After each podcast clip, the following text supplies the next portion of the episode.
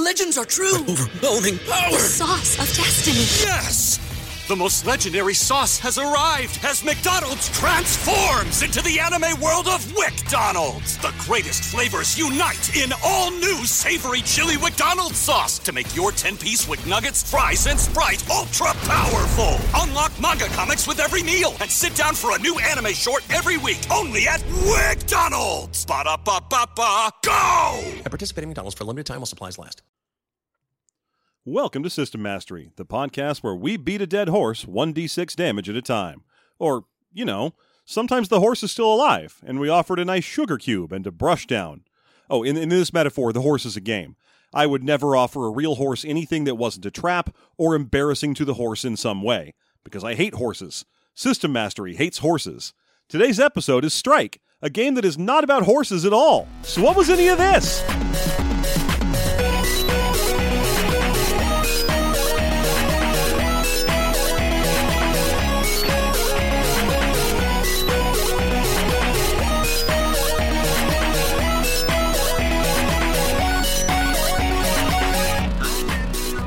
Hi, everybody. Welcome back to System Mastery, the podcast where we review old role playing games. And I am Jeff, and my co host John is right over here, right next to me. Oh no!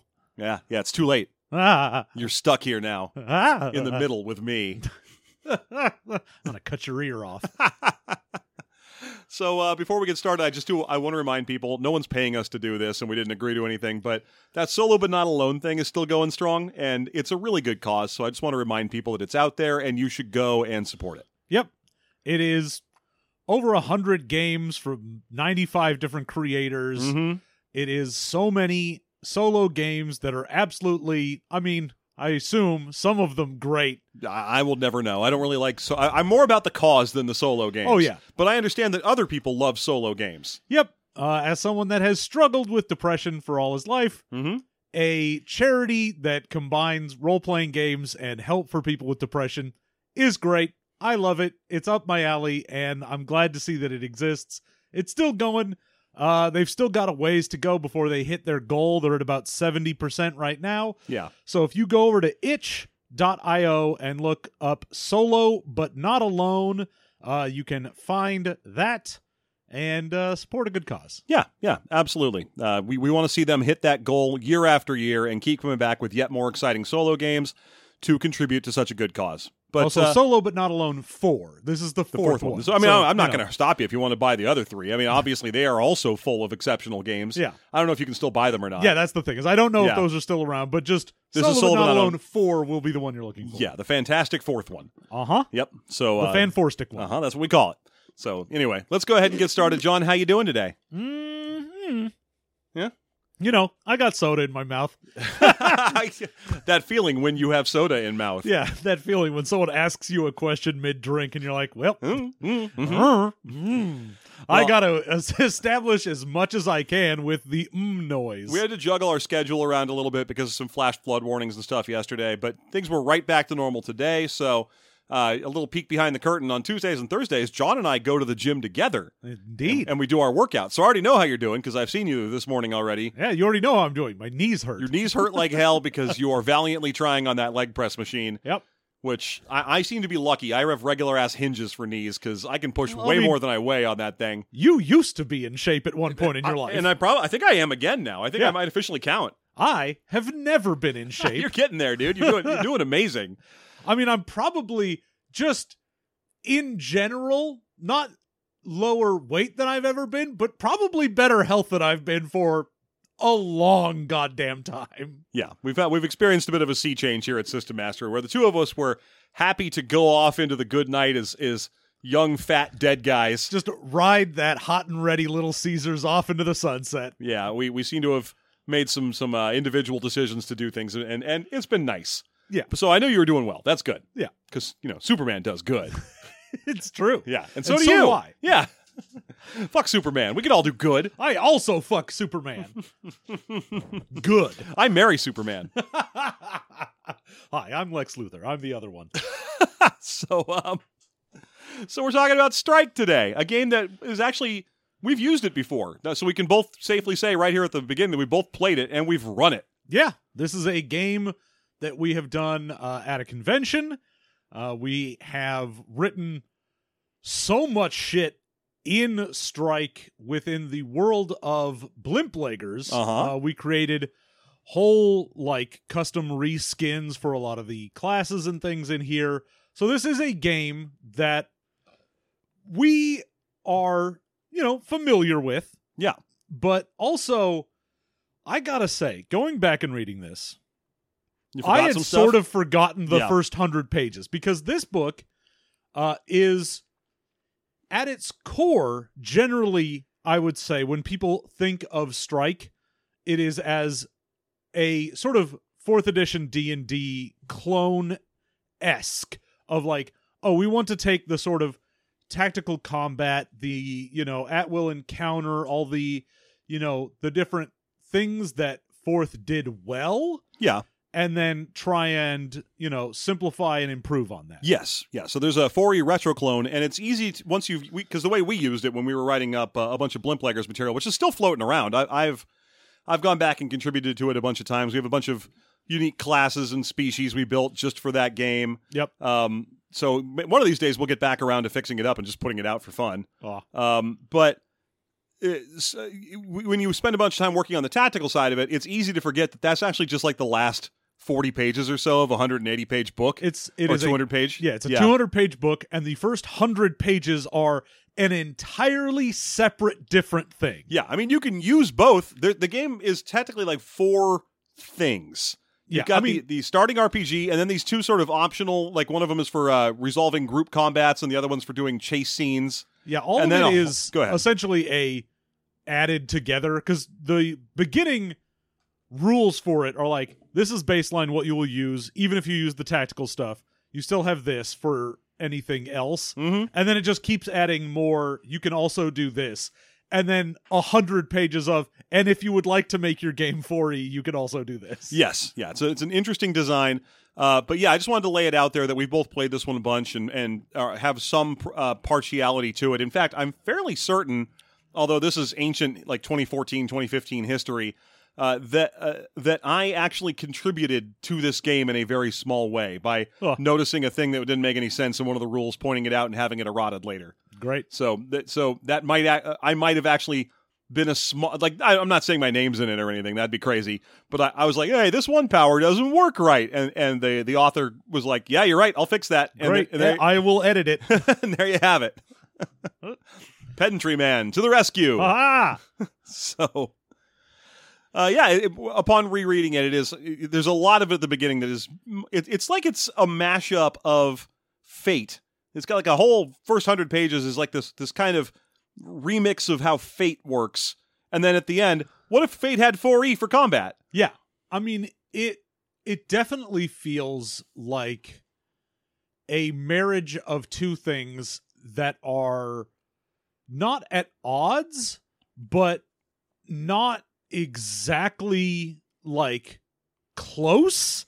Cuz you're right the be- the beginning of this the baseline rules for the game are very loose very fate adjacent as far as like you don't have specific skills you make up your skills. That's right yeah. Everyone has a complication which is like a character flaw and it only comes up if you want it to and you get an action point in Yeah. this game instead of you know like a benny or whatever in fate Yeah, so it's kind of an eternally changing hands amounts of like action points and concessions and advantages uh, to sort of keep a narrative flow and the in the weight of power going back and forth between the players and the and the per- and the GM running the game, uh, along with a hyper simplified dice mechanic system that is really easy to understand. yeah everything in this is just a base 1d6 for everything Uh huh. you will never need more than 1d6 for most things Or two. two for- if yeah. you've got advantage or disadvantage and not both Uh huh. and that's it so upwards of two dice Yeah. Now there, the game is packed to the gills with modules and optional expansions, and one of them is literally, "What if I'm a fan of PBTA?" It's like, well, great. Here, perhaps you prefer a bell curve to a D6. Here is here is a mechanic by which you can roll two D6 instead. and here's how advantage and disadvantage would work in that mechanic. But I mean, that is literally like a one paragraph optional module towards. It's just an interesting little addition that they've got in here. Yeah. The baseline idea for it is you'll have, you know, like I said, you'll make up your own skills. So you'll be like, all right, I've got, you know, rope use as a skill, Mhm. or I've got, you know, shooting a revolver if we're doing like cowboy stuff. I've got riding a horse. I've got rootin' and tootin'. Two different skills. Uh huh. Well, yeah. You never need to root when you got a toot. oh, and yet sometimes you got to toot when you need to root. I know. it's a conundrum. Weird. One of the old, one of the many wits and wisdoms of the old west. Uh, and when you go to do something, you will either roll skilled or unskilled. You're Mhm. rolling just again a d6 for both, but you have a 1 through 6 chart of if you are skilled, then a 6 is a success and you get a bonus. Uh huh. Uh 4 or 5 is just a regular success. 3 is a success with a cost. 2 is a twist and 1 is a twist with a cost. Ooh, a twist. Ooh what a twist. A twist. Yeah. Uh The only difference there is he knows that there were two successes at four and five. If you're rolling unskilled, then there's one success and two twists. Yeah, you it turn around, you yeah. turn the uh, four into the success with a cost a- instead of three, and then three and two are twist. Yeah, there is uh, one other difference, which is that if you succeed on a six with uh, with an unskilled roll, you can choose to learn the skill, yeah. So which is the primary way to gain skills in this game. yeah, normally, you know, if you roll with a skill and you get the bonus, you might be like, oh, I might get advantage later, Yeah. or I might, you know, have someone come in and help us out. I might narratively gain a bonus. Yeah, you get a bit of narrative control. There's all kinds of different levers and you can twist and turn. but uh if you roll the six you can if you're unskilled you can still decide oh i don't want to learn this skill i'd rather have the bonus if you want to but it is Yeah. one of the only ways in the game to get more skills It's, as far as I know, it's the only way. Uh, there- out- outside of i think coming into the game late if you make a Yeah. like oh everyone's already level five and i make a level five they're like yeah you can just have some extra skills because we assume you should have Yeah, that makes sense. So that's the that's the core mechanic. Once you have that in mind, you pretty much have everything you need to run the non-combat and if you want combat arm of this game. Because again, the thing that's probably the most surprising, if you're like me and John in particular, who spent a long time mechanically playing around with the tactical module from this game, it's easy to forget that that stuff's all a module, an optional one. Yeah. uh, th- this this will resolve combat for you if you want. Now, uh, just a thing for the difference between a twist and a cost. Oh yes, yeah, Uh, the twist is essentially something narratively goes wrong with what you're doing. mm-hmm. Uh, so it doesn't necessarily mean you failed or you did something wrong. It could just be like something comes out of nowhere, another person shows up, Classic example of you were successfully pick the lock, but it's really noisy. you know, something where you're like, okay, a weird thing happens narratively. Yes. Uh, a cost is usually uh, mechanical rather than narrative. Yes, you get a disadvantage. You get a, a, condition, or a, a, well, wounds are a condition, but Yeah, you it's get a condition. yeah, you, you gain a condition or a disadvantage on a roll going forward, that kind of thing. Yeah. Uh, the conditions you can get, again, very, you know, sort of fate like in the same way of you get a condition and it will affect things based around that condition. Mm-hmm. So if you get, say, the condition of angry, then you have disadvantage on skill rolls in social situations or tasks that would require like concentration because you are too angry to concentrate. Yes. Uh, and you know the game is like also angry is just sort of the general catch-all for a emotional condition. You can make that be you know Yeah. afraid or sad or whatever, Mm-hmm. but it's just one of the few things you can get winded or exhausted or lost your confidence, whatever. Mostly it comes down to you have disadvantage in certain situations. Yes, you have disadvantage on these rolls going forward, uh, and you can have a variety of them. Like, for example, you can have winded more than once, but if you have at least three winded, you become exhausted. Yeah, you can Each one of them has different resolution mechanics. you can get upgraded versions of all of those. So Mhm. you can go from like angry to enraged. Yeah. Uh, and, then those are just in addition to disadvantage, it is uh, you have a minus one to all of your rolls. Yes. So if you're like uh, angry, you might have disadvantage on a roll. If you are enraged, you are just straight up minus one to everything you do, and major conditions stack. Yes. So if I'm sick and injured and enraged about it, I have minus three on all my rolls. Uh huh. You That's can't why get Ziggy lower never, than a one, but Yeah. you know, and that's why Ziggy never succeeds. yeah, Mm-hmm. because he's sick. He's sick and he's angry and he's enraged about it. Yeah. that smile is fake. That big weird smile on that little potato man. Oh, that little potato man. Mm-hmm. God loves a potato man. Uh, so, so yeah, uh, each one of those different conditions also has different clearing mechanics if you want to get rid of it. So, for example, anger can be resolved only by kind of talking to close people, uh, uh, uh, ones like like loved ones or counselors, or just by taking enough time to sort of clear the condition and get it get you- get it out of your head. like If most of those are like, oh, you have to either confront the thing that is giving you that, or decide you aren't going to deal with it. So like enraged would be like, I'm gonna go fucking punch that guy I'm angry at, Yeah. or I'm gonna leave this place because I am so angry at that guy. Yeah, yeah. Where winded, you can resolve by just having a drink of water and a rest. Yeah. Because, like, winded would be, huh, geez, I'm winded. I'll rest for a little bit. And exhausted is, I'm fucked up and I need, like, a night's sleep. I need, yeah, a full night's sleep, that kind of thing. Yeah. So each one of these conditions has a different clearing mechanic. There are also other ones that you find more in the tactical side of things, like you know the obvious stuff like blinded. oh, yeah. The, the tactical side of this has pages of conditions Uh-huh. because they really took some of the things from 4th edition D&D and for some of the worse ones kind of split them up. So I'll say this.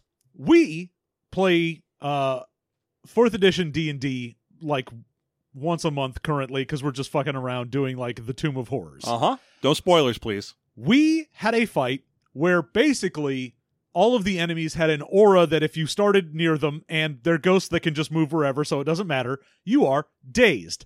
And it turns out dazed has seven effects that it does Uh-huh. and essentially turns off defenders. Yes. It's like, hey, you can't do anything anymore. Your Yeah. powers don't work. you can't mark your powers that you can't do reactions. You can't enforce anything because you can't do an immediate interrupt. Mhm. Like you just lose the ability to be a character. yeah, but yeah, you know, you were playing the sword mage. As the person who's playing the invoker druid hybrid, I was thrilled because I was like, "Oh no, the minor actions I don't use for anything. Oh, what, whatever. Well, other reactions I don't use for anything. What? Oh, you mean I'll just layer down pi- uh, fire all over everybody every turn? Hooray! Yeah, but in I couldn't move, but that didn't matter. in this game, it is much more split up. So instead of being like, oh, we have dazed and it just fucks you in seven different ways, they're like, oh, we'll turn that into seven discrete things. Yes. So you can be distracted and harried and all of these various things that are like, oh, this makes it so you can't do like opportunity attacks. Mm-hmm. And that's all that does.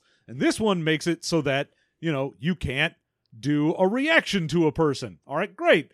This makes it so you have disadvantage on a roll. This makes it so you can't move. You're like, okay, awesome. All of these different things are great little discrete powers and gives you more levers to pull. Yes, Uh which more things to keep track of as well. But also, yes, yeah, I was going to say one of the bad things with 4E really is a lot of the fiddly numbers. yes. At least with this, There's less. you're like, there's not really numbers to fuck with. It's just conditionals. Yeah, the number of things in this game that have been uh, simplified. When we get, I mean, when we get to the tactical module, you'll, we'll we'll talk about that a lot. Uh, uh, it is the last thing, but we'll try and hustle to it because it's the thing with the most to talk about. Yeah. I mean, it's only half of this book. Mm-hmm. Okay, uh, to create a character in this game. Uh, I, I, again, as I mentioned earlier, when you're when you're playing this game in this this mode, you're mostly just saying things like "I would like to do this" or "Let's get into a fight with those uh, gorks over there." Great, roll roll your combat skill that's relevant, and Fucking gorks. uh, you can't trust the gorks, man. Bringing down the property values. Nope. Uh, so when you when you get in a fight with the Gorks, you're going to roll whatever your fighting Gork skill relevant is, and if you lose, you're going to suffer a cost and so on. It's much much much simpler. There is not a super complex combat mechanic when you're not using the tactical system or the group combat resolution module that's also here. yeah, the base skill system in this mostly assumes things will be done on a single roll. It's not like, oh, you're going to have a combat and you're going to keep rolling things against them. You're like, no, th- we'll just see if we were to fight them, how would we do? Yeah. Like roll how you're planning on doing that with whatever skill. See how that turns out for you. Yeah, and now you've you've lost, so you've gained the conditions captured or dead or whatever it is you're going to be, throwing onto your character. Dank. Uh, yeah, pleased on blunts. I do like one of the things in here where the it has rules for you know obviously if you're doing an opposed roll that doesn't quite work the same way as you know if you're just trying to look at the chart. So you're mostly just rolling to see who gets a higher you know d6 roll. Mhm. but i also appreciate since skills are just i say whatever the fuck my skill is if you have a specific thing versus a general thing then you will have advantage on it That's tr- yeah, that's correct. So, So, like- rewarding people for being specialists, uh, which is useful because the game wants you to be a specialist. Oh yeah, I mean the the uh advan or the Adv- thing it gives is oh the example is two people playing chess. One of them has a skill in tactics, the other has chess. Yes. You're like, yeah, the person with chess is going to they can both roll that skill, but the person that knows chess specifically is going to be better. Yes. And uh, they, they uh, the the advice. I keep saying they, but this book is written by one guy, uh, Jim McGarva. Um, so I, I want to bring this up that uh, he makes it fairly clear that you should be very specific in what your skills do, uh, and not try to write those kind of skills. Where well, what are your skills? Well, I have combat and survival in the wilderness and survival in general, and and doing stuff. You don't want those kinds of skills uh, because number one, they make the game not as interesting, and number two, having speci- specific skills is how you learn new skills. The only way to uh, gain skills in this game is by rolling an unskilled skill roll and getting a six and learning that skill now. Yeah. So you don't want your skills to be hyper general, so you never get to to engage with the game's skill system. Yeah, and you can have the like related skills as a thing because I mentioned action points earlier. They are a, sort of the like fate points for this game. Yeah. But if I'm doing something and I have a skill that could be related to it as well, then I can use an action point and get advantage now. Yeah. So like if I'm again the example of like I'm doing a joust. I'm like, all right, well, uh normally I don't have jousting as a skill. I do have horseback riding. Uh huh. That's a related skill. I'll spend an action point to get advantage and nullify the disadvantage I would normally have or roll unskilled with advantage. Yes.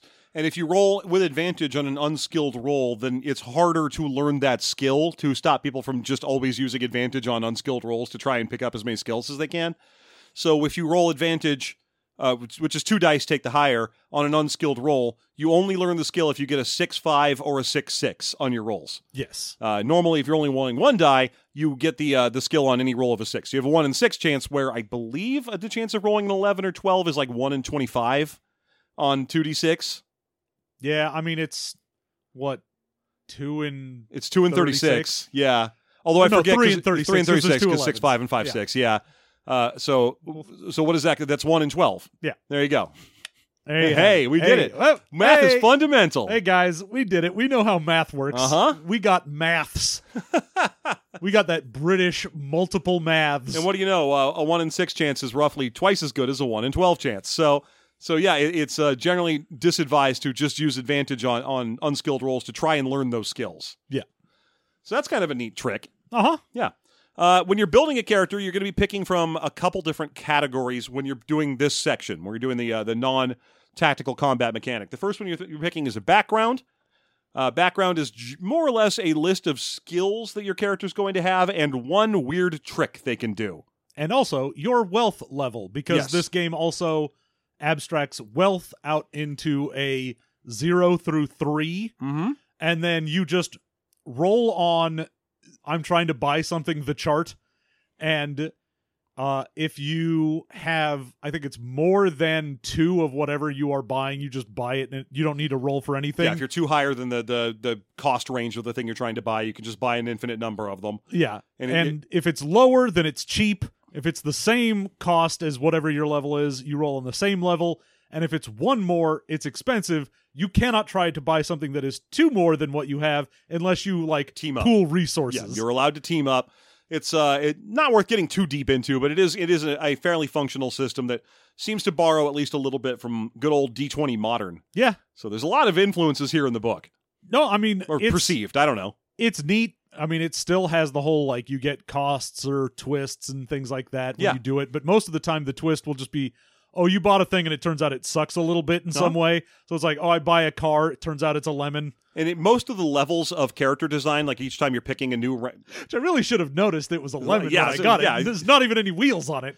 yeah, I mean, it, it- it's not even like a giant lemon with bugs living in it that'll take you on a magic seagull powered adventure or anything. Yeah, Jeff and the Giant Lemon, my favorite book. or McGurd. so, uh, man, I wish Roald Dahl wrote a book about me. I feel like he would cut me to the very quick. uh, he is going to get to the heart of you. I know. that sounds scary, honestly. It's like a curse that would happen. Roald Dahl will write you. ah, Ah, I don't want that. no, no, please, spirit. Can't I have Peter Travers review my life instead? It's a tour de force. oh, oh, three out of four stars. What a wonder. Uh, Okay. Uh, so at each level, when you get to pick skills, you can always take one or two skills away from the, the your starting number to increase your wealth rank by by a, a point. Yeah, the basically a background is you get six skills, Mhm. and for every skill less than six, you get a point of wealth. Yes. And that happens as well in the origin category, which is the one after that. So there are a list of sample backgrounds you can choose from, and, and it, it's a broken down list. So you have a couple different ways you could do it. There's a generalist list. There's like, oh, these are ones from a fantasy world, or these are ones from, uh, or these are a set that are like team ups. Like, oh, these are all different skills that or uh, uh, backgrounds that would work for people who live and work on a ship. Yeah, because you know he the writing in there is like, all right, here's a bunch of backgrounds, and then the sidebar of like not even a sidebar, like a whole ass page of, okay, but if you were doing something where it was like we're all running sailors on a boat, and they're like. All right, well, instead of everyone picks the sailor background and has the exact same shit, here's like, all right, what if you have sailor and marine and helmsman and gunner and ship's cook and just a shitload of things where you're like, yeah, people are probably mostly all going to have sailing as one of their skills, but then a ton of different ones based on what they actually do. And it was like, yeah, if you're playing a game that is very close as far as theming for what everyone is, Mm-hmm. you can just make up a bunch of backgrounds that will at least go along with it. Yeah. Oh wow! I just realized how smart this PDF is. the The entire uh, uh, table of contents is clickable. Yay. You, you can follow through to anything you need to. That's cool. I didn't know about that. Um, so yeah, like an example one would be let's do marine. Uh, they get the skills of climbing, personal weapons, close combat, first aid, and hard friends, which is actually a connection skill. Yeah, some of the skills that are parentheses connections are just oh you you know some people and you can roll that if you're like I'm trying to either convince them to do something or you can have them like show up at certain points and go oh I'm going to use my benefit to be like my hard friends show up. Hmm? Here's my friends and they're hard. Mike's hard, Yes, he is. and he's limeade. bring it back, by the way. Oh no, wait, no, I don't care if you bring it back or not. I don't. oh drink. wait, hold on. I don't drink that. Boo. And they also get a trick. They're poor, by the way, because they had five listed skills. So they don't start penniless, they start poor. Yep. Uh, and they have a trick of boarding. A Marine can always get on a ship, whether by scaling the anchor chain or swinging from a grapnel in the rigging. So that's just a thing they can always do. So you can see how easy it would be to make your own up. Just come up with a thing, come up with a set of, of six or less skills, and one neat trick that they can always accomplish because that's kind of the, the the core of their their uh, their being. Yeah. And, you know, in the book, it's like, look, don't make your trick be, oh, I always succeed at a skill. Have it be a very specific one type of thing that you could do. Yeah. Origin is kind of like what you are. It's where you would put things like I'm an elf, but it can also be things like I was raised in a specific type of magical academy or I'm a street urchin. Yeah. Uh, so it can be anything that's really just sort of what you were before all this began. yeah. So, you know, species, culture, Yeah. that type of thing. It provides two more skills, each of which can be sacrificed if you wish for points of wealth, and a complication, which again is a one or two word description that can be used to gain action points by allowing it to be the reason you fail for th- you fail at things. yeah. So things like alcoholic or uh, y- you know uh, dedicated to a companion to excess. Yeah. So anything that would be, oh, I can fail at doing something on purpose Mm-hmm. and go, yeah, I'm going to use my complication for that. I'm going to get an action point for doing it. And that way I can have that for the future. Yeah, they can even be packages of things. For example, you could just have regular vampire issues as your uh, as your complication. So you know, it's got all those like have to be invited in and can't cross running water and all that crap. But it is a complication only when the player says it. Yes. So there are a lot of games that have, you know, like in uh Fate or things like that where the GM can go like, I can offer you a fate point if you do this thing based on like your complication. Yeah. Uh in this game it very specifically is like no, this only comes up when the players want it to. The GM isn't allowed to be like, and then you fall down because you have clumsy. They're like, no, I didn't say I did that. Yeah, it's it's something you spend to get action points. You say things like, "It would be interesting in this situation if my failing was the thing that caused this this problem to have gone awry," and in exchange, I get narrative cu- currency for later. Exactly. So it's smart. So you can always avoid complications. Simply never keep the same address. Indeed. Mm-hmm. Uh huh. Uh, then you've got gear. This section I found a little confusing because it doesn't just tell you like you, you do get the necessary gear relevant to your starting skills. Ah. But the whole gear section is all about like what about special gear that gives you a, a, a benefit or or uh, or uh, avoids a complication or or uh, pr- uh, avoids disadvantage that kind of thing. And it just says like you may have to ask your G- your GM or roll or something. Yeah. If you're like, oh, there's no specific things I have for my my equipment. Can I start with Hrothnir, the sword that eats ghosts? And it's like, I don't know. Ask your GM. Mhm. Maybe. Yeah. What, if your DM's like, yeah, there's no ghosts in this game, so sure, fucking go for it. Yeah. May I have deathbed, the bed that eats people? Great. I do have sleeping as a skill. Yeah, it eats you. Yeah. Uh, then relationships, which is just about how to have people who you know that are in the world. There's some neat mechanics to it. You can choose to know people or choose not to, and have random people show up at certain times. You can roll to have help arrive, and on a one through three, it's someone that you wanted. On a four through six, it's someone the GM would prefer. Yeah. It's kind of a neat, neat way to uh, handle that mechanic. It lets you get cool uh, narrative tricks into the game, like, oh gosh, I'm in, I'm in a real dire straits, and all of a sudden my arch nemesis is the one who rescues me, Yeah. and they demand the holy artifact of Zerdul, And I'm like, but it belongs in a museum. and they're like, I am a museum. You hate museums. That's why I'm your nemesis. it's me, the walking museum. Uh huh. It's me, the British. Uh, and then you've got kits. Ah, yes, kits, which are Confusing Optional? at first. They're optional, but they f- they're very tied into the tactical combat engine. I mean, not really. They're where feats come from. The tactical combat system has feats, and you get them at levels three, five, and seven. But the three, five, and seven are levels of the kits. well, I mean, you get a feat at level one, One, and three, five, three, and seven. I think not nine, even though it's not level. But yeah, Yeah, you don't need to have a kit in order to get a feat because there is just feats you can get. that's true. Uh, that is true. There, you could u- use a different leveling system, but the only tabled leveling system I found in this game was the kits. So my assumption Ah. is you're supposed to take them. Yeah, I mean, it is strongly suggested in there. They're like, okay, you can just play the game with the loose, you know, skills and the system that's in place. Use the twists and the conditions and costs and whatnot. Mm-hmm. Go to town. Yeah, The kits give you a like bunch of stuff. I mean, basically, the game is all about like constantly getting new things to slap onto your guy to be like, how do you interact with the world? Yeah, So, you know, like the first one in there is just the gunslinger.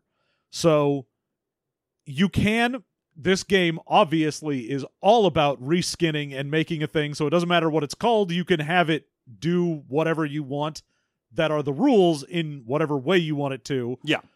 Uh, but it's all, you know, you can challenge people, you can, you know, you're all about duels and action and shooting and being flashy and you're a gunslinger. Yeah. So most of these the uh, the, the kits you choose from will have a base ability that you have, and then a list of advances. And every time you gain, I think it's even levels, you pick new advances from that list.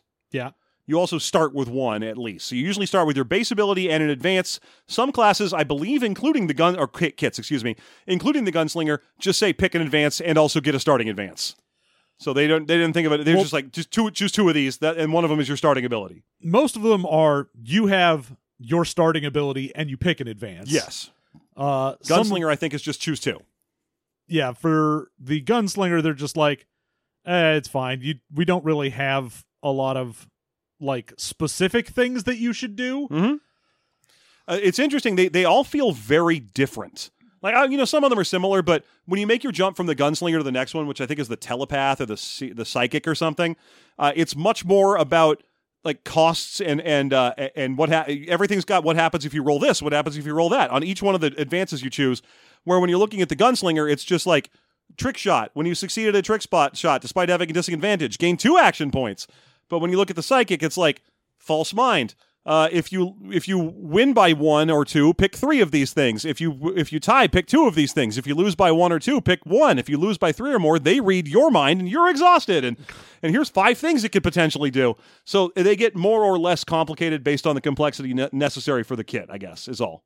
Yeah, I mean, certain ones definitely have a lot of nonsense going on. The psychic, in particular, has a lot of powers that are like, here's a shitload of like choices Mhm. of when you do a thing. Have this, because like other ones. Again, like the Wayfarer is just, oh, you're someone who travels around a lot. Maybe you're a merchant, maybe you're a sailor, whatever it happens to be. But it's like, hey, you start with, you know, you know a place to hide, you've got a friend in a port, you know how to get cheap room and board. Like that's your standard stuff, and then you pick some things. And all the advances are fairly simplistic of like, hey, if, you know, you go to a place you're not from, but you fool someone despite not being a local, then Mhm. you get two action points. You know, doing things in there that are fairly simple, but man, that the psychic has a It's lot like of four pages. The gunslinger's like half a one. Yeah. It's it's wild the differences between them. Uh, after you go through all of, uh, there's a couple more things they provide. I should get into that. Uh, some of them will provide a feat which is directly connected to the combat system. Uh, Well, they they'll don't just- provide a feat. They they suggest, suggest a feat. one. They come with their own unique feat that you could, if you're a gunslinger, for example, there's a feat that's attached to gunslinger that you could choose if you want to when you're when you're getting feats for your ga- your uh, your character. They suggest steady hands. The feat just uh, lets you get a dis- or ignore disadvantage for uh, for being wounded or exhausted when you are fighting in in in uh, tactical combat. This feat does not is not in the regular feat list. It's only here. It's a special feat that they wrote up for gunslinger. Mm-hmm. So some of them do that. Other ones do not because they aren't necessarily about combat. Yeah. There's a lot of these, and then there are also you can uh, poach advances from some from uh, from kits that you are not currently in. Well, they have like the specific ones where it's like, oh, I'm the scholar or the psychic or whatever. Mm-hmm. And then they have some very generic ones that they were like, The mini Oh. kits. here's it doesn't have a base power. It's just like, oh, you can nab some advances from these to just sort of fill out if you don't want one from your bit like base kit. Oh yeah, yeah. The general advances. Yes. Uh, and then they have the general advances ad- advances which are different, which aren't to any kit Yeah. And are just like, hey, here's just very generic things you can get. Yeah, yeah. So there's there's uh, mini kits, there's full size kits, there's generic advances, and there is also a mechanic by which you can say things like, "Well, I'm leveling as a gunslinger, but I would really like the famous uh, advantage from the face, inst- or which is technically a mini kit, so you could always take that. But you could take one from the the seer or whatever as well, provided you you don't take a lot of them from one other kit. I mean, you might as well be playing that kit then. Yeah. So they just let you kind of pick and choose to build your character. I mean, uh, there's no reason not to do that because there's also nothing stopping you from just making your own kit. Yes. You, the, the mechanics of them are fairly easy. You just need to pick the advantages you would like. You don't need to write up a full list of 20. You're only ever going to gain four or five of these advances anyway, so just write the ones you want. I mean, that one is much more complicated. It is, yeah. And re- would require a lot more vetting because with a skill of just going like, hey, I know generically what skills are in various systems. I know how specific or generic uh, we should be. That's fine. It's like two words. But having a full power, especially when you look at a lot of the advances that are like, when you are in this situation, you'll roll a die, and then when that die comes up, you get these specific advantages. Depending on, you're like, yeah, that you should probably just take something from the kit list Mm-hmm. and just use that. Yeah. Uh, Okay, so that's how you build kits. There are only a couple other things I think you need to pick there. One of them is like motivations, which is kind of like, you know, you, you know how a lot of games move away from alignment into allegiances where they say things like this is what you're all about, this is the goal you're trying to accomplish. That's what that is. Yeah. Then there are two sections that I, I believe we will more or less breeze over. Uh, one of them is combat resolution for group combat, uh, which is all about choosing what each character will do, and you can use it to describe either the, uh, the effects of a single, you know, melee like an actual combat, or just things like we are trying to get across these mountains, and this local Gork tribe is trying to trying to stop us, and uh, what are we all going to do? Yeah, I mean it's it is less combat and more team conflict. Yes, it's team conflict. Thank you. Uh and the whole deal of it is like, okay, choose the intent that you want to do. What do you plan to get out of this conflict? Yeah. Because that's even in the tactical combat, they're like, go in saying, what is the intent of this? Why are you fighting? And Don't just fight because you're like, because they're goblins and we fight. Yeah, I mean, you know, unless you're like Goku, I feel like that's The, Why I- are you fighting? In order to get a better understanding of myself and my opponent. because we should fight. Because fighting is fun and rad and I am cool and love it.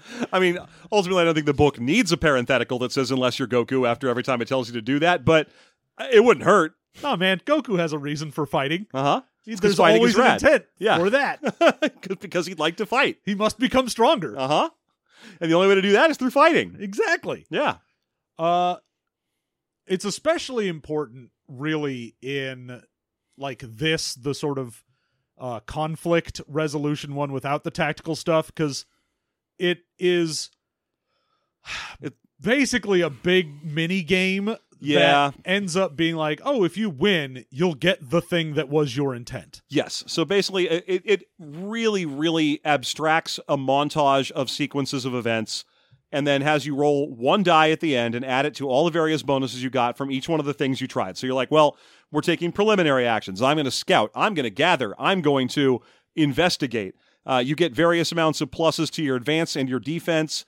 Uh, the the uh, GM is going to set difficulties for the opponent that usually are just set at literally one less than yours at both advance and defense. Well, here's the thing: you don't roll shit as to add to your advance or defense. You just pick actions to do. Oh, so that your D, so you don't get to roll a D6 at the end of No. all this. They do. Okay. yeah. The Which GM has really randomizes all this, doesn't number it? of players minus one plus a d6, Yeah. and then all of the players pick an action that will give you between a plus one to a plus three to either advance or defense. Mhm. Advance being the accomplish your goal, defense stop them from accomplishing their goal. Yeah.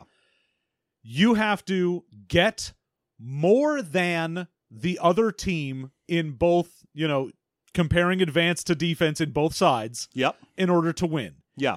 If you have less in both, you lose. And if any other result happens, it is a push and God. it sucks. I know. I'm not a big fan. I mean, I, I, I don't hate it. It's a functional system. To me, it's way too abstracted. Like this is just personal detail. I this level of abstraction of like, oh, I'm gonna describe the thing I'm doing in one sentence and, and boil it down to I get plus two A and minus one D. And I'm like, eh, I don't. I, I I would rather play through this stuff a little more. That's just, but that's just on a personal level. Um, but yeah, the fact that effectively the rules for it are Pai Gow is not my because pushes are too common and they're not is interesting. and the the problem I have with it is as well the fact that it's like, oh, if anything like remotely doesn't succeed without being a full fail or win, you're like, all right, well, we keep doing this, but you're taking a hit Yeah. basically every time this happens. eBay Motors is here for the ride. With over 122 million parts for your number one ride or die, you can make sure your ride stays running smoothly. Brake kits, LED headlights, bumpers, whatever your baby needs, eBay Motors has it. And with eBay Guaranteed Fit, it's guaranteed to fit your ride the first time, every time. Plus, at these prices, you're burning rubber, not cash. Keep your ride or die alive at ebaymotors.com. Eligible items only, exclusions apply. And you're losing access to things.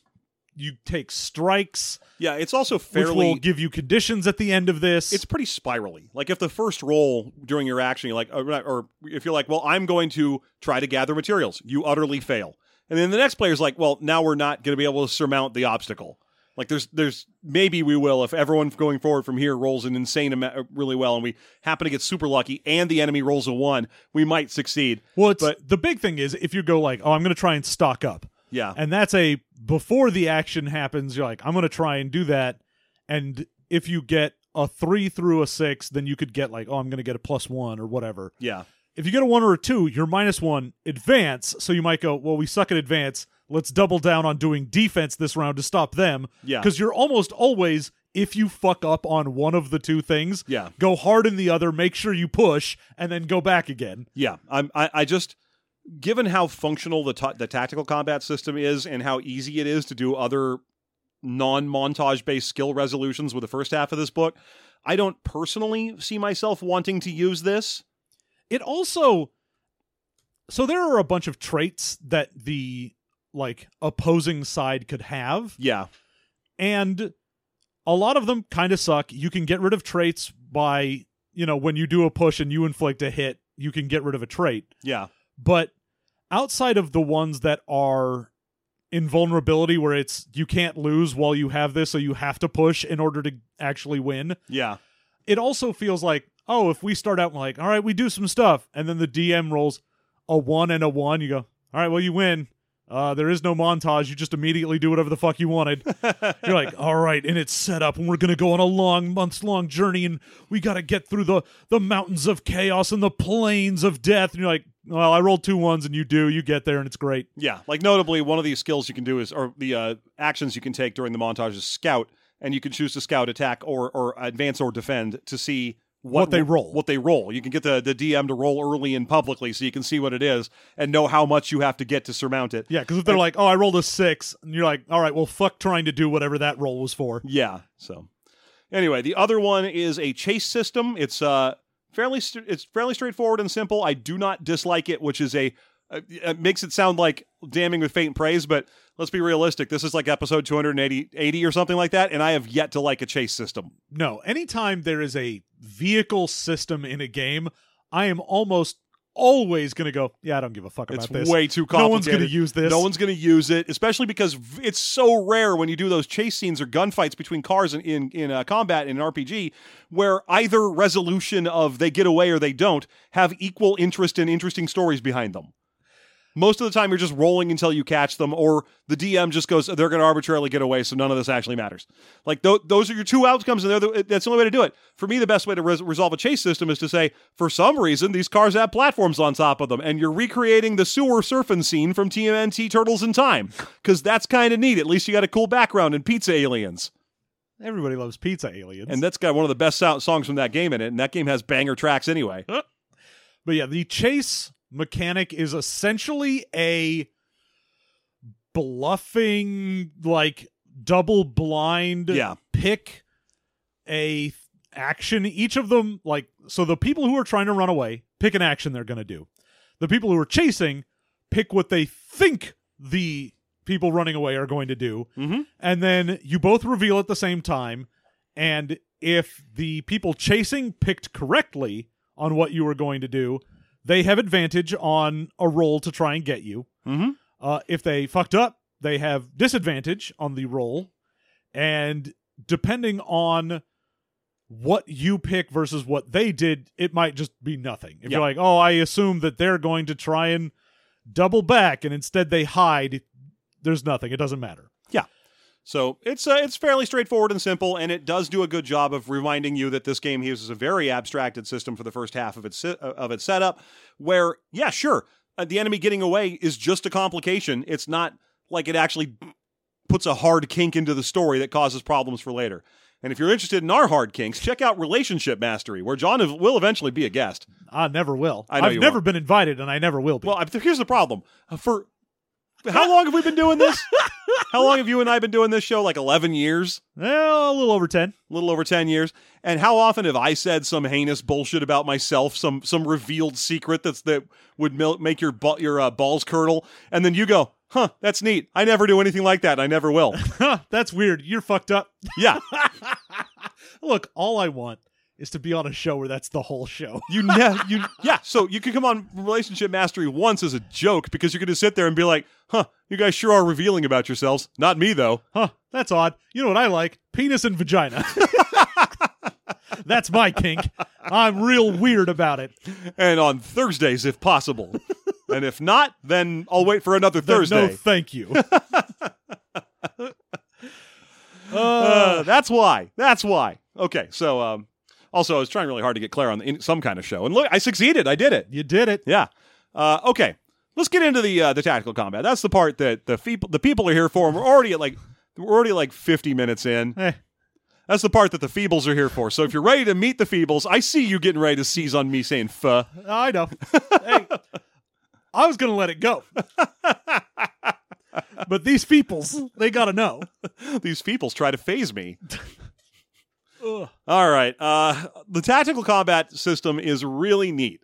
Uh, it's not that it's getting more common nowadays between things like the MCDM RPG that's currently kickstarting or finished kickstarting. I forget where it's at. Ah, the McDam. Yeah, the uh, there's uh, Gubat Banwa, Lancer. There's a few other games out there that are inspired by fourth edition D and D's tactical combat engine. Yeah. Uh, this is an early one. Like I'm sure there are ones from before this, but I don't know about them personally. Mm-hmm. Uh, and it does, for my money, a very good job of stripping out all the junk that makes 4E too complicated. Yeah. Uh, it's it's impressive. It makes everything do. You don't have randomized damage anymore. Nope. All the powers do specific damage, Mm-hmm. usually two or three, depending on if they are an at will or an encounter. And in the same by the same token, accuracy is bonded to that D6 engine we told you about earlier. You have advantage and disadvantage, or just roll a D6 against that exact same chart we told you about earlier.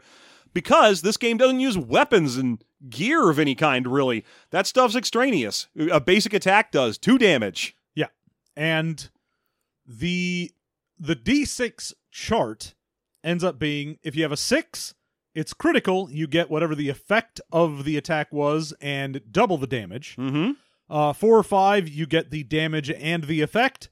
On a 3, you do a glancing hit and you can choose to either deal damage or do the effect because basically every power outside of a basic attack has a damage which is you know two or three depending on at will or encounter generally Uh huh.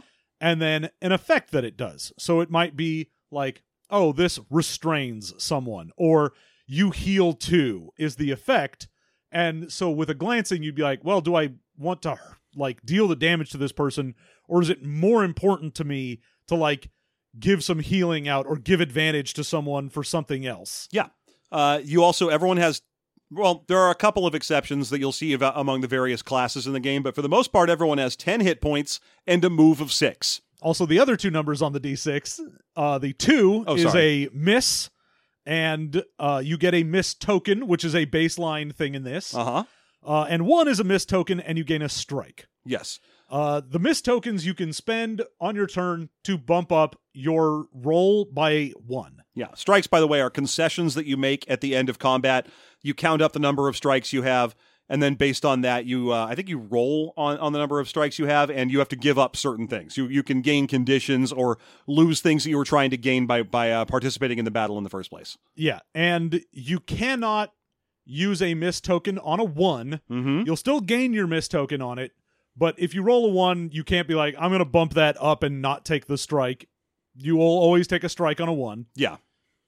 If there's one thing about this game I found a little troublesome in the writing, for the most part, I really appreciate the advice. It's written in very chummy first person, so there's a lot of I do this or my I prefer to do things this way as the writing style. But the thing that the one thing I occasionally see is things like uh, if someone rolls a one on this, that's a serious issue. Don't let them get away with not doing the thing that you have to do. And you're like, don't let them get away with it. It's a one in six chance that that was going to happen. It's not their fault. That's not. A, that's a weird way to phrase that. Yeah, you can you can spend the miss token on a one. By the way, you still take the strike. Though. Yes, yeah, you can just convert it up if you want to still get to a hit or something like that. Yeah. you can have as many as I think three miss tokens banked, Mm-hmm. which means you, you can't just keep missing all the fight and then go like, I turn that one into a crit. you can only turn threes into crits. Aw. Now, uh, classes, because this game is super nebulous in terms of its story structure, there is not one. It's basically a, a, universal engine. The classes, instead of being things like fighter and cleric and so on that do have a story to them, instead dictate what kind of things they do on the battlefield. Yeah, now they do have names that would lead you to be like, oh, that's what this is. So, like, the first class in there is Necromancer, and you go, oh, okay, you're a Necromancer. And they're like, no, you No. could be whatever the fuck you want. Yeah. This is just the sort of general vibe of this is you have things that you are dealing with that are like I make little minions, I cause fear. You interact with corpses on the battlefield. Things happen when things die on, uh, for you. You yeah, and like you said, you cause fear, you inflict weakness, all the things you'd associate a necromancer with doing. But there's nothing stopping you from saying like, "Oh, I'm actually a Shadowrun decker," and when when uh, things go down, I grab their code and and fling it out and create problems that way, or I inflict black ice on people that causes problems for the for the for their hardware. exactly. So it's all very, very reskinnable. Uh, the one thing is that does want you in some some of the classes, and I believe this is one of them. They're like, hey, if you're going to reskin this, it has to reskin to something that makes sense. Yeah. Like notable, notably, when you're making a necromancer, you pick what happens when you kill something. Yep. You can either leech life from it, raise it as a zombie or ghoul or something, or uh, use it to scare away stuff. Exactly. and the you have to choose what it scares away and it's like hey when you if you're playing this and it's not just a necromancer you have to choose what it scares away and you still have to be fairly specific just like we are when we make a necromancer in the first place. Oh yeah, I mean, given that one of the base powers you get is just command to undead, you automatically get it, and that's the one yeah. you can try and like, oh, I'm gonna pick something that is undead and dominate it, and try and do that. They're like, if you reskin this, do it specifically because that way, if you're like, oh, if you choose to make this instead of a necromancer, I'm a telepath, and so I'm making people afraid with my telepathic powers. They're like, yeah, you can only do like telepathic thralls. Mhm. Like, don't you can't just go, well, I'm a telepath, so I'll dominate anyone. yeah you can't do that you have to be like well you're not just a telepath you're like the queen bee of a high school telepath and your ability is to dominate nerds Ah, hey you go do nerd stuff and they're like yeah okay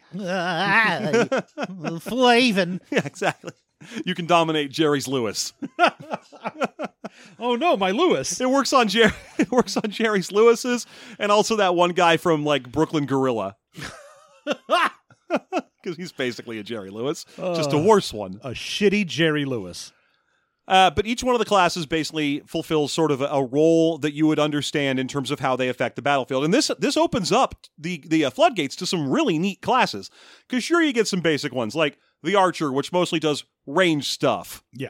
uh, you get trick arrows or the ability to uh, nominate zones and say like if anyone come I'm covering that zone so if anyone passes adjacent to it they take damage Yeah, and you get, you know, the ability to be like, oh, my ranged attacks are longer than normal. Because normally a ranged attack is five squares. Mhm. I'm at 10. yes uh, or the bombardier which I think is one of the more fascinating ones where you just everything you do is an AoE and you choose what kind and you create You're just throwing bombs. you're throwing bombs and you can straight up throw bomberman bombs they can be crosses or rings or cones or circles your choice oh, yeah. I mean, one of the base at wills is Bomberman. Yeah.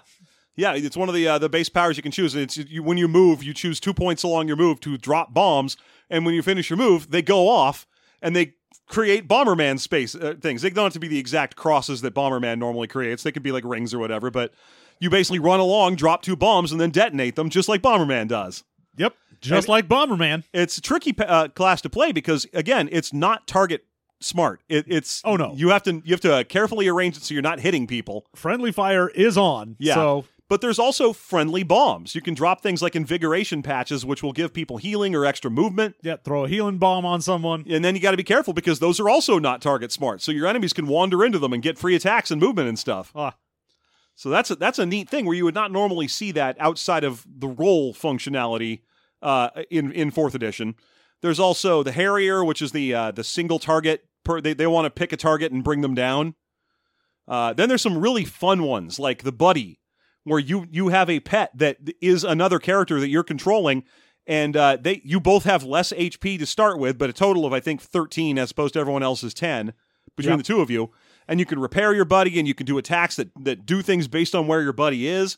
It's a lot like playing a Beastmaster Ranger or a Shaman in fourth edition, but a lot more robust. Yeah, there's well, there's more of a focus on your buddy being the main thing because in the 13 hit points, your buddy has eight, you have five. Oh, You that's an option. Uh, normally, your Yes, buddy you have five. the super buddy. yeah, the super buddy is your buddy has eight and you have five. You can also start with you have five and your buddy. You can do it either way. Yeah.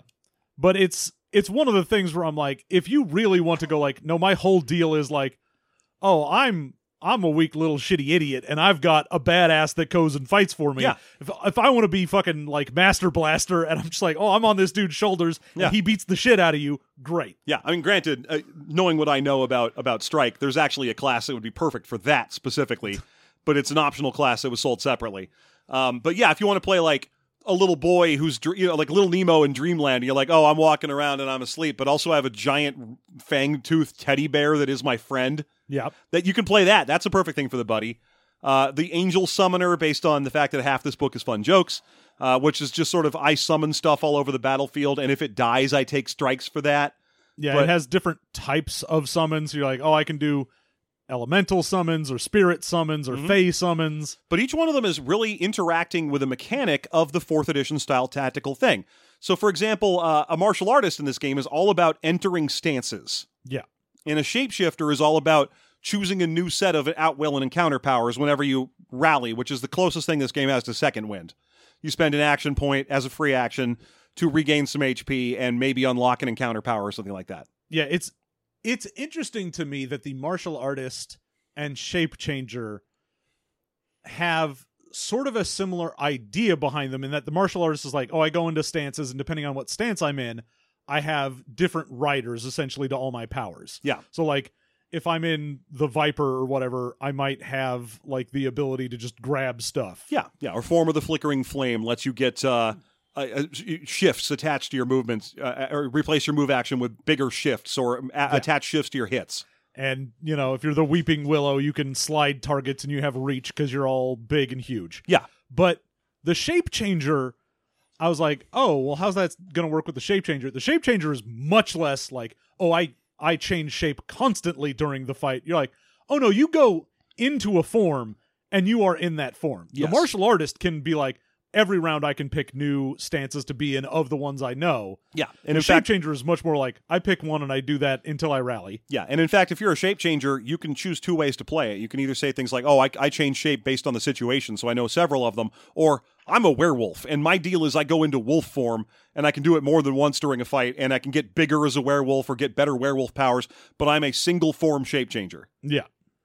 So there's a couple ways to do that. Now you may notice we're leaving a few out here, like I don't know, magician. Yeah, there's Um, there there's are lots stuff in there. We don't really have time to go over all of them. Just just be aware that they're all pretty cool. Yeah. You may notice that as we're making our way through, we have not gone into the other aspects of what makes a fourth edition character class work. One of them is power source, which never really mattered in No. fourth edition all that much. It was just a useful metric. it was mostly a way to gate certain feats and abilities to be like, oh, well, this is only for these types yeah, of people. pers- uh, Paragon paths and uh, epic destinies and stuff like that would sometimes uh, gate off of those. Uh, the other one is role. So you know, a fighter is a defender, and a, and, and a wizard is a controller, and so on. And in this game, this is probably, for my money, I think is the smartest decision I saw here, and the thing that enamored me of this game really early on. You choose it separately. Yeah. there are five of them instead of four, and you choose them separately. So any one of these classes can be any one of the base roles that you remember from fourth edition, plus, plus blaster, which is all about dealing AOE damage yeah.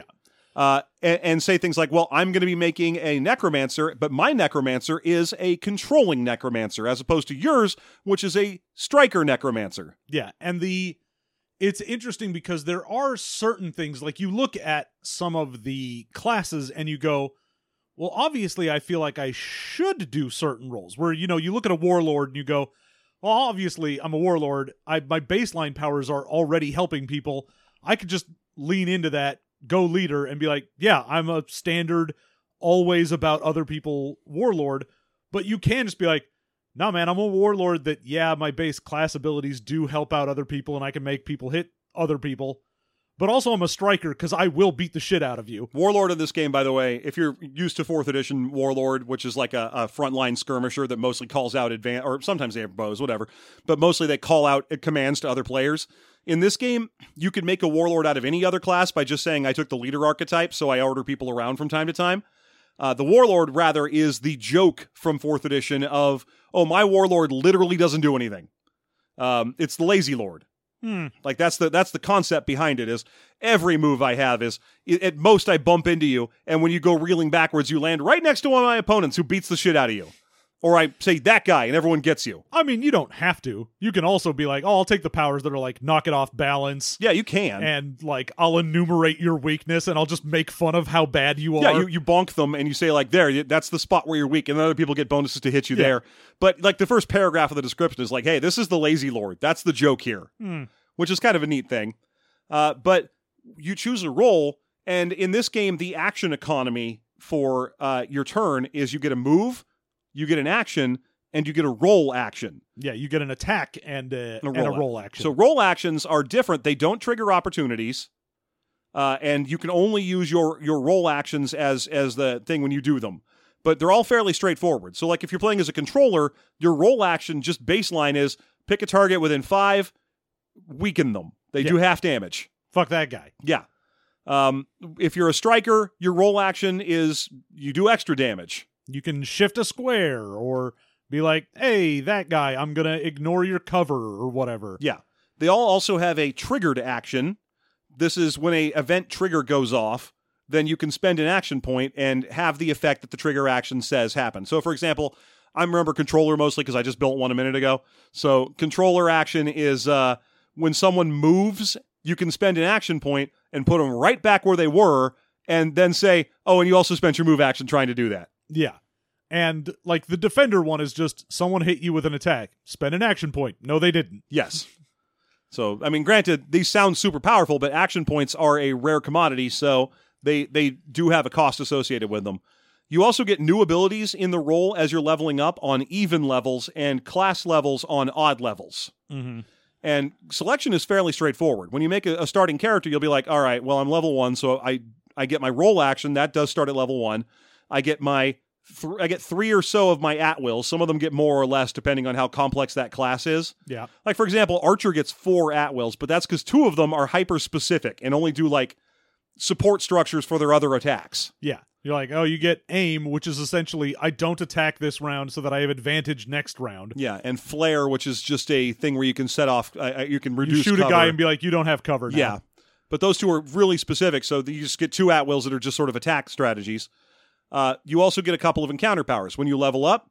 You, if it's second level, you're getting role actions. If it's odd level, you may be picking up new encounter powers. You're probably upgrading the at wills. and so on and so forth. There's Yeah. also a very short feat list. You get those at three, five, seven, and one, I think. Yep. Uh, the feats are pretty straightforward. There are a few that have to be specified to uh, by character class as opposed to by uh, just generic. Yeah, because there are they break them down into like advantage, defense, quickness, and then they have more like generic ones that are like those. They have the ones that are sort of like pseudo uh multi-classing. Yeah, the ones that are like, oh, I'm a little bit of a controller, so I can take a controller's role action once per encounter, that kind of thing. Yeah, and then they have the ones that are class specific, where each class is like, well, not even each class, just some of them, because there aren't feats for every class. There are uh, role specific feats, and I think every role has a specific feat. For They do, it. yeah. There's a like it, they'll have a, a thing that kind of boosts their abilities, and there are others that correct for mistakes, like for or not mistakes, I should say, but but system uh, discrepancies. Like notably, the Angel Summoner class, all of its encounter powers summon an angel. They summon an angel, eh, or not an angel, but a, a creature, and then a thing happens after you summon the creature. Uh, so the normal feat, reliable, which just adds the reliable rider from fighters in fourth edition D and D, where you're like, hey, if your encounter power completely misses, you can try it again later. Yeah. Uh, it wouldn't work for a summoner because you'd be like, well, I already summoned the little creature. Now it's on the field. Do I get two? And the answer is no. You you when you have a reliable summoner, instead you can try. If you fully miss, the creature still comes out. It still starts doing its passive benefits, and you retain the encounter power, and you can try the other part of it again later, as long as that creature is still around to be the tar- the uh, the epicenter of it. Yeah, you just target your already summoned creature and go, okay, I'm going to use it on them again. I can't just like retarget them. Yeah, so it's just a quick fix. It's it, it's fine. I, I can't get over just how much I appreciate the whole splitting of, of class and role it's really smart. Like and you're right, some of them really lend themselves obviously to so, like striker slash harrier, where striker is I do extra It's sing- duelist, by the way. Oh, duelist. I'm sorry. I, I I'm thinking of it as a harrier because it describe use the word harry quite a lot. Yeah, its it has the harried condition Yes. that it uses. Um, but the duelist is like I pick you and I'm going to fuck you up. Yep. Uh, but meanwhile, the striker's like, I do single target damage and I do it very well. So you're like, obviously these two mesh. Or the blaster, which is I do multi damage and I turn a lot of my even my basic attacks into point blank AOE bursts and so on. And the bombardier, where you're like, oh, obviously all, I want all my bursts to be I able to hit do lots. bombs that are bombs. Yeah. So obviously there are there are some some great synergies in there, but there's nothing stopping you, and you will not be making a worse character if you say things like "I'm a blaster leader." I throw down bombs and I multi heal throughout all of them. Yeah. If you want to be a bombardier leader, go for it. If you want to be like a summoner controller or you want to be whatever, Mhm. it's all fine given that you don't have to worry about whether or not it like the role powers go with what you do given that you always have the you can do your role power essentially as another action during a turn most of them are encounters so it's not like you're going to be doing more than like two or three. The defender of course can mark people all the time. Mm-hmm. but for a lot of the roles it's like oh i can heal someone once per encounter. I can make someone move. I can stop someone from moving. That kind of thing. But it's all you know sort of you're going to use these a couple times and then you're done. Yeah. so you really lean on your class way more than your role most of the time. So the role is just kind of like oh do you also want to do a little bit of whatever Yeah. Yeah, it's uh, it, it's uh, really cleverly put together. I just I really appreciate it, and also all of this is super easy to skin or reskin or even rewrite the powers just a little bit if you need to. Like I remember when we were doing the Blimpleggers design, I was taking the Shape Changer class, which is all about turning into animals, and saying no.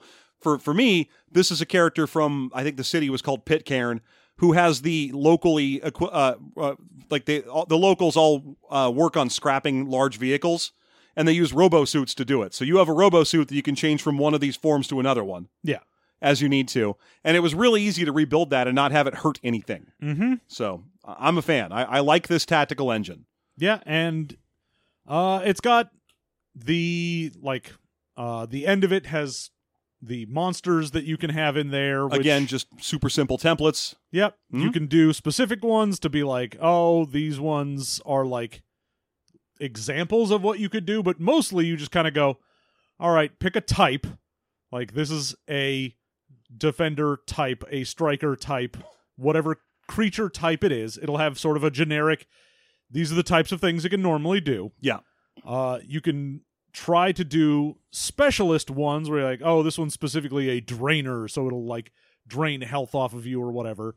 And then you can slap some things on there, so it'll have like, oh, it's a mob, so there's a bunch of them, and it takes less damage from single target and more from multi target and Yeah. stuff like that. And then because this game was a Kickstarter, uh, there is a section of additional monsters, like specific monsters as opposed to the templates, that were uh, supplied by Kickstarter backers. Um, uh, they're hit or miss. Ah, It's not their fault, you know. Their Kickstarters were are uh, backers working in an engine they may not have super skill or or uh, or, or a lot of knowledge of yet. Uh, I don't personally find much, especially the the really really really big ones and the unfair monsters toward the back. I'm kind of like I don't really see the point of these. I'm glad they're here to enumerate just how far this system can be taken. But uh, I don't necessarily find myself needing the page space for a Gorgon that works exactly the way the actual Medusa would. ah. That's okay though. That's a minor bit of an otherwise very good book. yeah.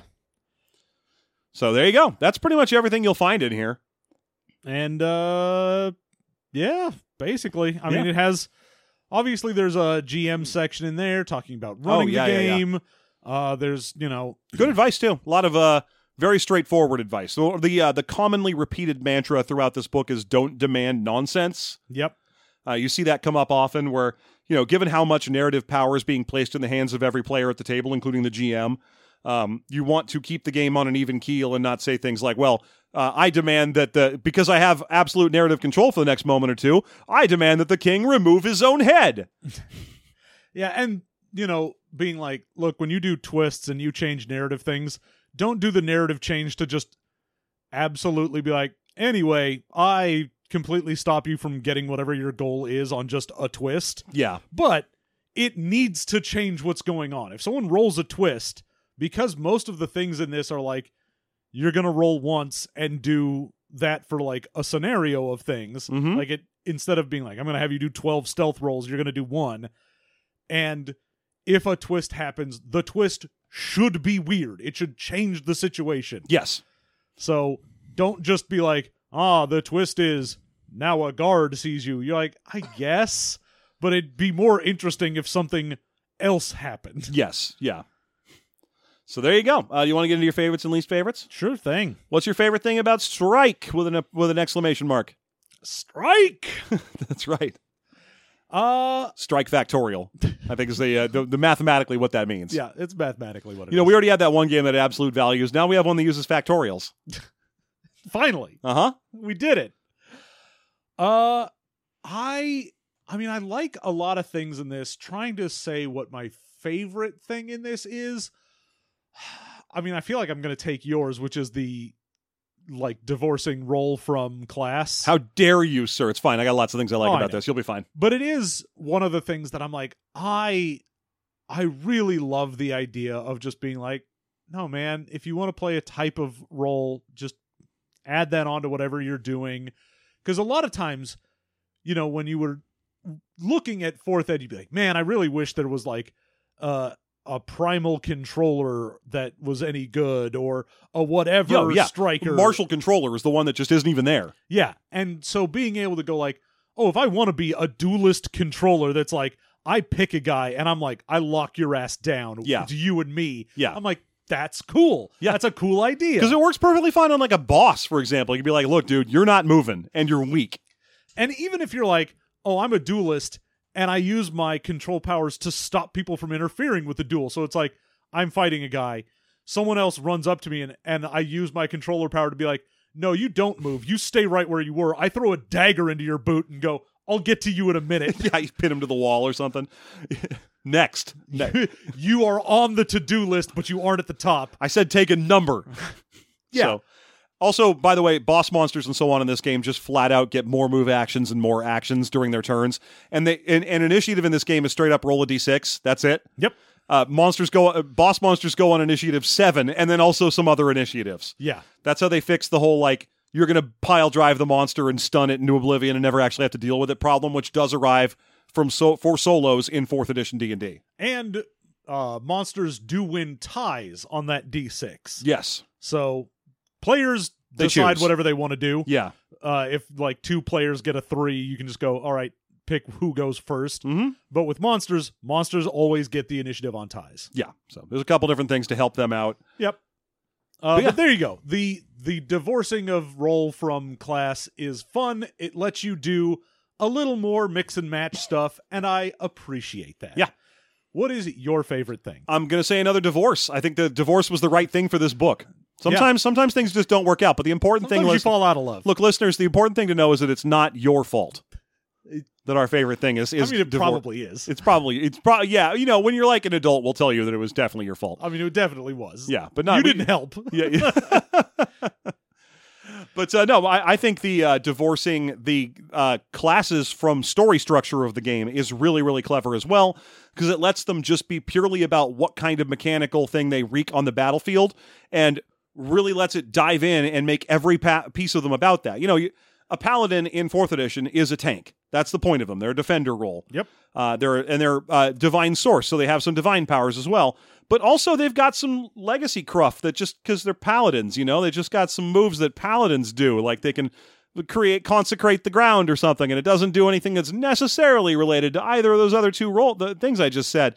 And here it's like, no, if you pick uh, Archer, everything about Archer is is targeted towards ranged battlefield management Yep. and that means it can be very straightforward and it can be whatever you need it to be, which I, I think is great. So Mm-hmm. I'm going to say that's more. It also opens up for classes that you would not norm like the bombardier. You would not normally see that Yeah.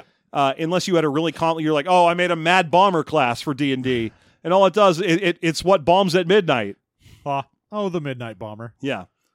Um, but but here because they are all about what they do to the battlefield, they can be very specific and very uh, explored. Yeah. So I'm a fan of that. There you go. What's your least favorite thing? It's got to be the team conflict thing Mm, because yeah, it is utterly forgettable in here. not doing much for you. It just because it is either it feels like you're going to be at this for a while just grinding away at like god damn it can we please just finish this. Or you have those situations where it just automatically ends and it feels anticlimactic. Like it's hard to control. At least Yeah. with the chase one they're like oh if you're right about to catch someone the runners have the advantage. If the runners are about to get away the chasers have the advantage. Because we want it to not just be oh and then you immediately get caught or you immediately get away. Right. so at least there's some play there but Not enough kid though. yeah exactly Yeah. thank you Yeah, I'm- I'm here to. you yeah, get it yeah, yeah. We're simpatico on this one. look i've got this house party and there's way too much kid here and not enough play And I've got this peanut butter with no play in it, but too much kid. Or why wait, is this kid in my peanut butter it's always a kid in peanut butter. yeah it's true Yeah. if you got peanut butter there's a kid in there watch Yeah. out And if you got a kid, there's peanut butter in there. Yep. Watch out. but yeah, the the team conflict resolution is a we it feels like a weird experiment and a like like a stopgap of I want to give something for people who don't like tactical combat but still want to have a multiple role system, Yeah. but it doesn't feel like it's appealing to enough people to like really make its page count worth it. Yeah, that's So fair. there you go. Yeah. What is your least favorite? I'm thing? more or less just going to have to agree with you on this one. I I'm also not the biggest fan of the gear section. yeah. I mean, it makes sense, and you know, it does. It says like, hey, none of these are going to add damage. None of these are going to add defense. They are all immensely powerful, however, because they let you ignore skills in certain ways. But to me, it's not quite described enough where I understand how to interact with it and the expectations of it and the power level and, and how mon- how much is too much. Mm-hmm. Uh, I wish there was just a little more grit there. Yeah. But other than that, I'm I'm I'm that's a minor issue, and I'm more or less going to agree with you that I feel like the resolving group conflict system uh, just didn't grab me. Yeah. So there you go, All right. and that's fine. It was an optional module that felt like it was an ex- like you said, feels like an experiment. Yep. Would you play this again? I guess. Yeah, sure. I would I would give this another go. It's the whole take two things, smash them together and figure out how they work together aspect of the class role is fun no matter what. Even Yeah. if someone sucks at running the game, you're like, yeah, but I'm going to fuck around with this shit and see what happens. Yeah, makes sense. So, would you? Yeah, in fact, I, every time I read through this, I get a hunger to open up my extremely ancient uh, Google Doc files and finish up my my Blimplegger stuff I'd been working on. Yeah. Which is nowhere near done. Just, No. I have like three of the classes done. Yeah, well. It would be a long, hard bit of work. Yeah, Mike's long hard bit of work. Uh huh. I think that's what it's called in Great Britain. Uh-huh. Yeah. I'd like uh, Mike's long hard bit of work. Peas and no. Everything comes with peas and no. They're so mushy. All right. So uh, so there you go. If you would like to hear us make characters in this game, which is an involved process because it's basically like making two characters in two games and saying they're the same character, uh, then by all means head on over to our Patreon. Patreon.com slash system mastery, where if you support us at the $2 per month level, you'll unlock what we call bonus content because we were very unimaginative that day, Eh. where we make characters in the game we just reviewed. Uh, we also will give you, in exchange for your $2, access to all of the archives of bonus content episodes. So that's like 200 and some of them. Uh, plus, ad free single RSS access to every single one of our other shows. So your system mastery, your movie mastery, your expounded universe, all on a single convenient RSS feed where we don't have to play those awful megaphone ads. That's right. It, if you're honestly, even if you have no interest in the bonus content, which you should because it's great, It's good stuff. the getting rid of ads for two dollars a month is like, God, that's so fucking good. It's great. And you know, we're we we don't like ads either. I'm an avid podcast listener. I'm right there with you. And it it, it hurts every time I, I'm I'm reading some thread and people are like, you know what the what fucking worst thing in the world is? Podcast ads. What the fuck is wrong with people? I didn't put, start your show to listen to ads, and I'm like, dude, it's a job. I Money's- was like, money yeah, got to did come. you from- also pay for that thing you downloaded? Yeah. No. Well, There you go. I, fe- I feel like it, for I don't know why this is an okay thing to say and not like you know what I fucking hate when McDonald's charges you for food. that shit should be free. I came in there for a burger, not to pay for it. Yeah, I get it. You're right. Socialism would rule. It'd be great if I could just get a burger whenever I wanted. Yeah, I, I, I, I but I'm, I'm right there with you. I feel like ads suck, and so we wanted to make our ad system entirely voluntary. You can buy your way out of it, and wouldn't you rather that money just go straight to us than to Spotify to maybe give to Sealy or whoever, whatever company? Oh yeah. Why not just give it straight to us and, and also to Patreon? There's no way that no fucking capitalist doesn't get their fucking beak wet. Yep. But uh, you know, why this way we get more of it, Yeah, we get more of our grubby and, little hands. and you don't have to listen to a bunch of commercials. yeah, it's great for everybody. So, you know, help us out. We'll help you out in turn. Oh, we'll help you out. Mm-hmm. If you need, ever need a little something, you know. Yeah, you just call out our name. Uh huh. Yeah, we'll be there. We'll, we'll be there whenever you need us. Uh huh. All right. Thank you so much for listening. We'll see you again real soon. Oh, by the way, there's other levels you can support us at. You'll figure it out. Just go to the Patreon. I believe in you. You're smart. You're a good boy. You good. You can do this. The divorce wasn't your fault. Good night.